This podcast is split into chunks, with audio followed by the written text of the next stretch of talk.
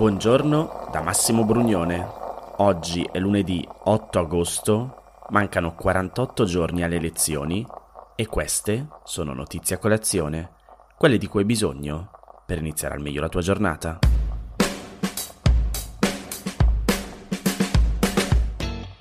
Prima di iniziare una nota logistica, fino a mercoledì 10 mi trovo a Reggio Calabria e sto registrando dalla camera d'albergo, quindi vi chiedo scusa se l'audio non è il massimo e ci sarà qualche rumore di sottofondo. Sono qui in questi giorni anche per fare alcune interviste per il podcast su un omicidio di mafia di cui vi ho parlato qualche puntata fa e a questo proposito colgo l'occasione per ringraziare chi in questi mesi di stop di notizie a colazione ha comunque continuato ad inviarmi qualche piccola donazione dal sito www.notiziacolazione.it. Le sto utilizzando per coprire le spese di produzione. E grazie anche a chi invece ha ricominciato a farlo in questi giorni in cui ho ripreso questo podcast. Spero di non deludervi. Detto ciò, ora però torniamo a parlare di campagna elettorale. E ovviamente sapete già di cosa parleremo come prima notizia, vero? Eh, due giorni fa sono andato da Enrico e gli ho detto Enrico guarda tutti questi meccanismi per cui diciamo c'è una coalizione da un lato, una coalizione dall'altro, una governa, l'altra non governa ma difende la Costituzione, recuperiamo Di Maio, recuperiamo Tabacci, mettiamoci dentro un pochino di Maglio di Stefano, eccetera. Tutta questa cosa gli italiani non la capiranno. Facciamo una cosa, io rinuncio ai collegi, tengo il 10%, tieni il 90% dei collegi, facciamolo insieme, per una volta. Cioè lei ha proposto a Letta di fare soltanto un'alleanza con lei? Sì, di fare un'alleanza netta, anche perché c'è un punto, dottoressa Annunziata. Questa uh, è come se la sinistra avesse, avesse, sempre paura di non rappresentare la sinistra. Mm. E di doverla cercare, parlo del Partito Democratico. Andiamo con ordine. Aspetti, scusi Questo un secondo. Mi finisco, sta dicendo che subito. ha chiuso? Un secondo. Ah. Sempre di doverla cercare alla sua sinistra anche quando questa sinistra ha svuotato la sfiducia a Draghi e domani ve lo posso, dire per, me lo posso mettere per iscritto, saranno di nuovo i 5 Stelle. Io non faccio politica per questo, non mi sento a mio agio con questo. Non c'è dentro coraggio, non, c'è dentro, non c'è dentro, coraggio, non c'è dentro bellezza, non c'è dentro serietà, non c'è dentro onore a fare politica così. Pertanto io ho... Uh, comunicato ai vertici del Partito Democratico che non intendo andare avanti su questa alleanza. Quando l'ha comunicato? L'ho comunicato poco prima di venire qui ah. eh, a Dario Franceschini, non intendo farlo perché credo che sia contrario a tutto quello che ho promesso. Ovviamente di grande dispiacere e mi dispiace anch'io moltissimo. Le ultime parole, parole in termini diciamo recenti, tra no, ultime e ultime. Insomma, Letta poi... sapeva perfettamente ieri cosa sarebbe accaduto. Mm. L'aveva avvertito? Assolutamente, eh, perché non teneva. E guardi questo paese... E cosa le ha detto? Eh, questo rimane tra me e lui. E niente, in realtà non c'è molto da aggiungere a quello che abbiamo già sentito. Direi che Carlo Calenda è stato abbastanza chiaro. Ma cos'è successo? Che quando lui ha stretto l'accordo con il PD, Sinistra Italiana e Verdi si sono un po' agitati. Ci eravamo lasciati con questo sospeso venerdì, ve lo ricordate? E perché si erano agitati? Perché ci sono dei punti programmatici, soprattutto sul tema legati all'energia, ma non solo, su cui Azione e Sinistra Italiana sono proprio agli antipodi. Però comunque sabato, durante una conferenza stampa nella sede del Partito Democratico a Roma, è stato annunciato un accordo elettorale tra il PD e l'alleanza di Sinistra Italiana e Verdi. Il segretario del PD Enrico Letta, Nicola Fratoianni, che è segretario di Sinistra Italiana, e Angelo Bonelli, portavoce dei Verdi, avevano ricordato le molte differenze politiche che separano i loro partiti, spiegando però che l'accordo è stato raggiunto, leggo tra virgolette, per senso di responsabilità e per il timore che l'alleanza di destra possa ottenere una maggioranza parlamentare tale da poter modificare la Costituzione. Presentando l'accordo, Letta ha anche parlato della sua compatibilità con quello che il PD aveva raggiunto martedì scorso con Azione e Più Europa. A quanto pare non è così. Comunque, ora che cosa succede? Non lo so, non lo so davvero. Ovviamente la prima cosa a cui viene da pensare è che Calenda possa andare con Renzi, il quale almeno al momento non gli ha chiuso la porta. Più Europa dovrebbe rimanere in coalizione col PD. E c'è una questione fondamentale da chiarire, perché non si capisce se Calenda, correndo da solo, debba o meno raccogliere le firme per presentarsi. Infatti, un partito al momento non rappresentato come gruppo autonomo al Parlamento non può candidarsi se non prima raccogliendo almeno 36.000 firme. Calenda dice che per precauzione partiranno oggi stesso a raccoglierle e c'è tempo fino al 20 agosto. Staremo a vedere.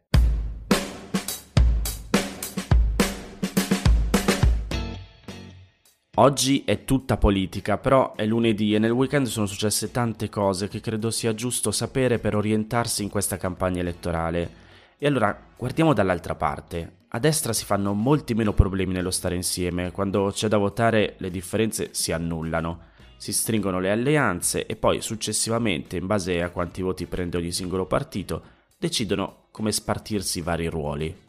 E allora ecco che, come scrive il Corriere della Sera, prende forma la bozza di programma elettorale di Lega, Forza Italia e Fratelli d'Italia. Si parte dallo stop al reddito di cittadinanza, via libera agli impianti nucleari di ultima generazione e all'elezione diretta del Presidente della Repubblica. Avanti poi con la costruzione del ponte sullo stretto di Messina e il rispetto della tradizionale collocazione internazionale dell'Italia.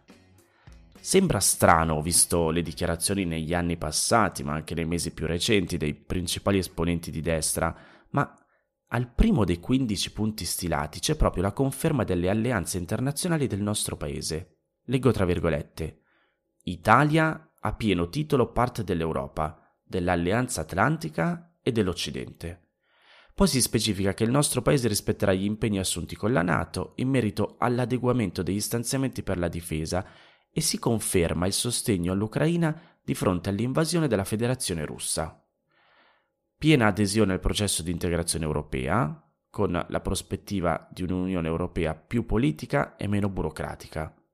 Almeno questo è quel che riporta il Corriere, che riprende un testo anticipato dall'ADN Kronos.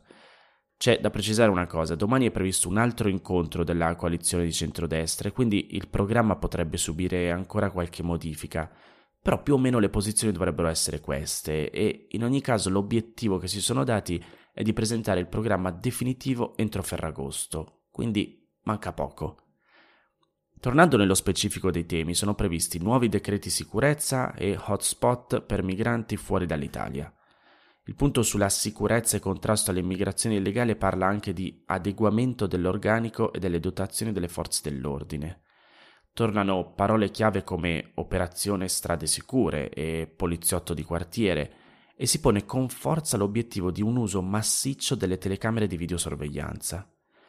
Il reddito di cittadinanza invece verrà sostituito, leggo sempre tra virgolette, con misure più efficaci di inclusione sociale e di politiche attive di formazione e di inserimento nel mondo del lavoro.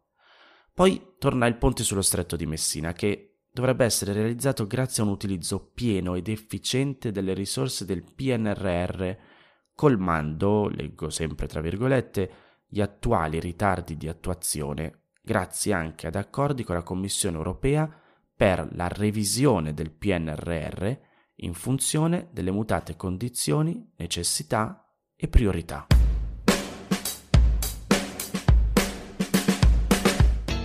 So che è passato qualche giorno e non se n'è più parlato, però vi ricordate che la prima proposta concreta fatta da Enrico Letta è stata la tassa sulle successioni dei milionari per poter finanziare una dote di 10.000 euro per i diciottenni?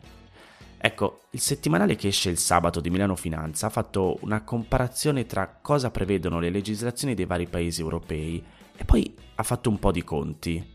Secondo me è interessante leggere quello che scrive Anna Messia, che dice L'Italia è il paese dove gli eredi pagano meno tasse rispetto al resto d'Europa, con un'aliquota pari ad appena il 4% dell'eredità, rispetto per esempio a un intervallo compreso tra il 5 e il 45% in Francia o al 7 e 30% applicato in Germania. Stiamo parlando di eredità per coniuge e parenti in linea diretta. Eh? Non solo, in Italia c'è una franchigia di un milione di euro per singolo erede, al di sotto della quale non si paga nulla. Soglia che in Francia è di 100.000 euro e in Germania di 500.000 euro per i coniugi e 400.000 euro per i figli. Sono differenze che già nei mesi scorsi avevano portato il segretario del PD Enrico Letta ad avanzare la proposta di aumentare le imposte sulle eredità più ricche. Finora però non se n'è fatto nulla e l'Italia è rimasta negli anni il paradiso fiscale degli eredi, possiamo chiamarla così. Ma come dicevamo prima, il tema è tornato di stretta attualità dopo che lo stesso Letta ha tirato fuori l'asso dell'aumento delle tasse di successione per le persone più facoltose per poter dare ai giovani una dote di 10.000 euro utile per finanziare gli studi e agevolare l'inserimento nel mondo del lavoro.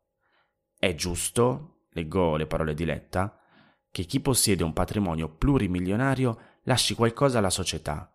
Se viene ridato ai giovani attanagliati dalla precarietà, questo è il senso di generazioni che si aiutano. Ora, scrive Anna Messia su Milano Finanza, se in linea di principio l'intervento, vista anche l'anomalia italiana rispetto agli altri paesi europei, potremmo dire che appare condivisibile, quando si deve valutare l'effettiva applicabilità e soprattutto l'efficacia di una simile manovra, i dubbi un pochettino montano, in mezzo inevitabilmente anche a una pioggia di critiche da parte di chi vede come fumo negli occhi un aumento della tassazione sui patrimoni, in qualunque forma venga proposta. Un'analisi OXE evidenzia che la tassa sulla successione e sulle donazioni, anche nei paesi dove il prelievo è più elevato, rappresenta una percentuale limitata delle entrate totali dello Stato. Si tratta in media dello 0,5%, per arrivare alla punta di quasi 1,6% in Corea del Sud, mentre in Italia è di solo lo 0,1%. Cosa vogliono dire questi numeri? Che negli ultimi tre anni l'incasso complessivo per lo Stato italiano è stato di circa 700 milioni di euro. Ora, per dare risorse ai giovani che più ne hanno bisogno, servirebbero invece risorse ben più consistenti. Le stime parlano di 280.000 ragazzi che potrebbero avere diritto al sostegno di 10.000 euro. Ora vi dicevo, negli ultimi tre anni si sono incassati 700 milioni di euro. Per dare 10.000 euro a 280.000 ragazzi servirebbero 2,8 miliardi di euro all'anno, visto che la manovra dovrebbe tra l'altro avvenire a parità di gettito. Sembra che l'aliquota dovrebbe salire dal 4 al 20% in caso di patrimoni superiori a 5 milioni di euro, ma anche in questo caso non basterebbero. Secondo il rapporto Private Banking AIPB del 2022 sulla ricchezza delle famiglie italiane, sono 300.000 gli italiani con patrimoni milionari per un totale di 165.000 famiglie. Ora capiamo bene che il bacino rischia di essere troppo stretto. E poi bisognerebbe stare attenti al tipo di riforma che si vuole realizzare, perché ricordiamocelo, siamo italiani. Se per esempio l'aggravio riguardasse esclusivamente le tasse di successione, ma non le donazioni, si potrebbe verificare un aumento di queste ultime in modo da aggirare l'aumento dell'imposizione delle prime. Non è solo un'ipotesi. Era successo proprio così nel 2015, quando l'aumento delle aliquote era stato solo ventilato. Ci fu un'impennata delle donazioni con riserva di usufrutto e ci fu anche un forte incremento delle sottoscrizioni delle polizze vita, che non prevedono tasse di successione.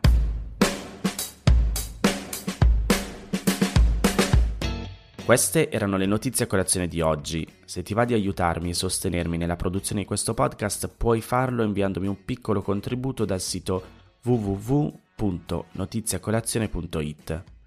Se ti sei perso alcune notizie, puoi andare indietro e ascoltare anche quelle dei giorni scorsi e se lo ritieni utile puoi condividere questo podcast inviandolo a qualche amico.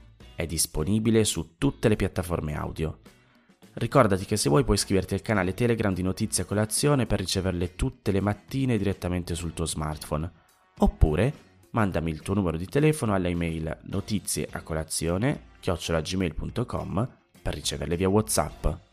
Ti aspetto domani per iniziare insieme una nuova giornata. Un saluto da Massimo Brugnone.